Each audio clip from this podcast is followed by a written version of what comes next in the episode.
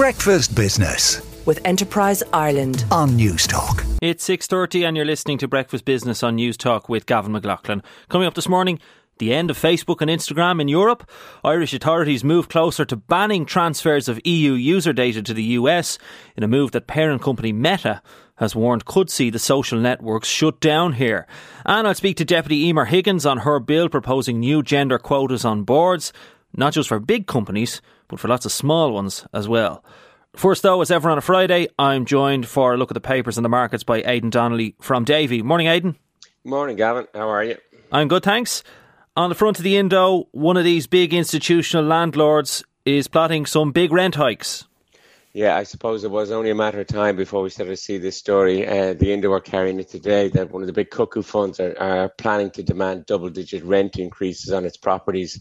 Um, now, you might wonder uh, when you look at the, these things, they're in certain uh, rent controlled areas. So, how can they do this? But it seems there is a, an ability to roll up a few rent increases into one if, if the, the market has moved on. So, this is Greystar, the big US uh, real estate uh, uh, company. They own about 600 units in Dublin, um, and they're already one of the, um, the, some of the prices that they charge are, are, already some of the highest in, in the city, and now they're planning to put through uh, even bigger increases. And I suppose they have been uh, emboldened to do it really because they've just finished uh, raising a significant amount of money to go out and buy more properties in their key areas of UK, Ireland, and, and, and parts of Europe. Yeah, and obviously this is the kind of thing that sticks in the craw. I suppose they'll say, look, we have investors.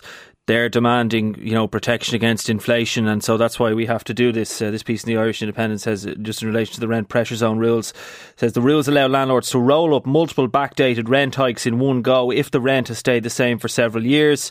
Uh, and the other thing, of course, is rent, uh, new sort of rentals are, are unaffected by the caps. You can set the price uh, according to the market. Sticking with the Indo, this one is really interesting.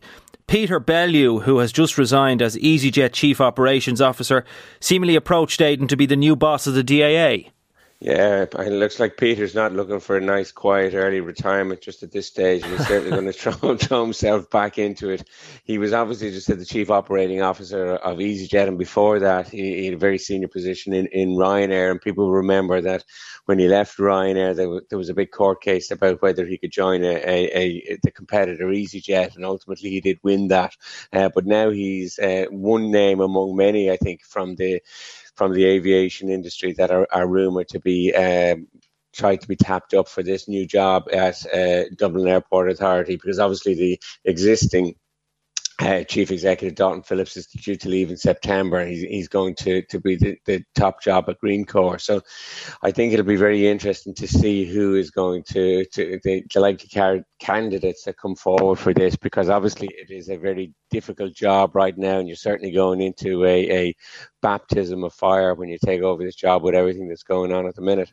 Yeah, and the other thing about it, I suppose, is you'll end up probably taking a substantial pay cut if you're moving into the civil service, basically from you know a big listed uh, airline. Uh, Peter Bellew, of course, he's been in, in the headlines a lot. You, you, mentioned he had this row with Ryanair, and then he's resigned this week at EasyJet amid chaos uh, with their schedules. Now, they're not the only airline that's had that problem, but uh, lots of flight cancellations, etc., etc. Finally, then a look at the Irish Times. And interesting here on the NTMA, they're seeking to ease any fears that people might have about the impact of uh, rising interest rates and, and increased borrowing costs on the exchequer. Yeah, I, I, this is, I suppose, if, if there's one good, reasonably good news story out there this morning when it comes to everything that's going on, this is probably it. The, the NTMA, to their credit, um, under uh, their new chief executive, Frank O'Connor. Uh, Frank used to, uh, before he was made chief executive, was obviously head of, of the, the debt uh, raising part of the, the NTMA, and they went out over the last couple of years and have been very, very uh, active in what's called terming out. So trying to push out the maturity of all the debt that they've been raising so that you, you don't get this, you know, near term requirement to be repaying large amounts of, of, of uh, the debt that's outstanding. And particularly given the fact that we have seen interest rates rise uh, over the last six, uh, seven months in Ireland. So what they're saying now is that they have pre-funded about 60% uh, of potential of what they need for this year already. But it, as I said, the more important thing is is when you look at the average maturity of uh, the debt that's outstanding, it's at nearly 11 years, which is one of the longest in Europe. So it just means that you know when, when we look at the repayments that need to be made in in, in the near term, it's uh, um, a lot lower than many of the other European countries yeah. that are out there, and that's a positive. Yeah, and, and obviously it gives you time to adjust your policies if if there's a problem, and uh, you know you need to take account of, of a big spike in, in borrowing costs. Moving on to the markets, then the thing that has struck me most this week is the euro dollar, very close to parity. It is going to happen, isn't it? It's getting very, very close. Uh, whether it will or not, uh, I, I, I, suppose when you get a big round number like that, it, it, tends to focus the mind a little bit. What I would tell you is there is a very, very long dollar position out there and has been for quite some time. People have been buying when, when you know, when this attitude and, and risk off sentiment, people get a little bit nervous. There's a natural kind of move towards the dollar, and we've seen that. And uh, when you when you look at any of the hedge fund positioning and things like that, you see that uh, you know uh, most people are holding dollars against all the major um, uh, currencies out there, be it euro, be it sterling, be it yen, uh, be it Swiss franc. We've seen a big move in, in all of those exchange rates uh, over the last couple of months. And I suppose the, the, the, question ultimately is going to be, is it necessarily a good thing? And, and you know, we, we, we'll, we'll see very interesting news coming from co- US corporates over the next couple of weeks as the second quarter earnings season starts off. And this is a real problem for them with the, the dollar euro the general dollar strength like this. So we, we, we could see an awful lot of, of companies complaining about that. So given those two things, I suppose it's, it's you know, uh, my own sense would be that we, we should start to see the dollar weaken off a little bit uh, over over the next couple of months. But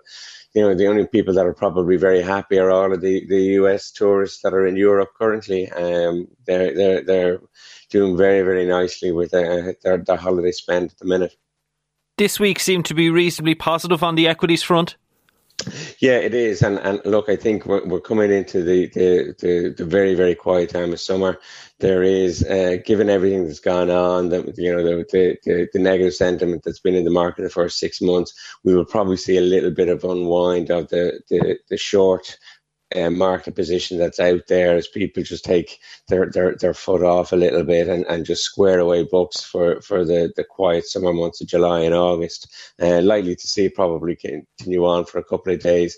Volumes remain very, very low, so it's not as if there's a, a sudden sea change in sentiment or anything like that. But I think yeah. it's more of a, a technical rally rather than anything else. Yeah, it's one of those things. Once volumes are low, individual moves have a, have a greater effect. All right, we leave there, Aidan. Thanks very much for that. That's Aidan Donnelly there from Davy.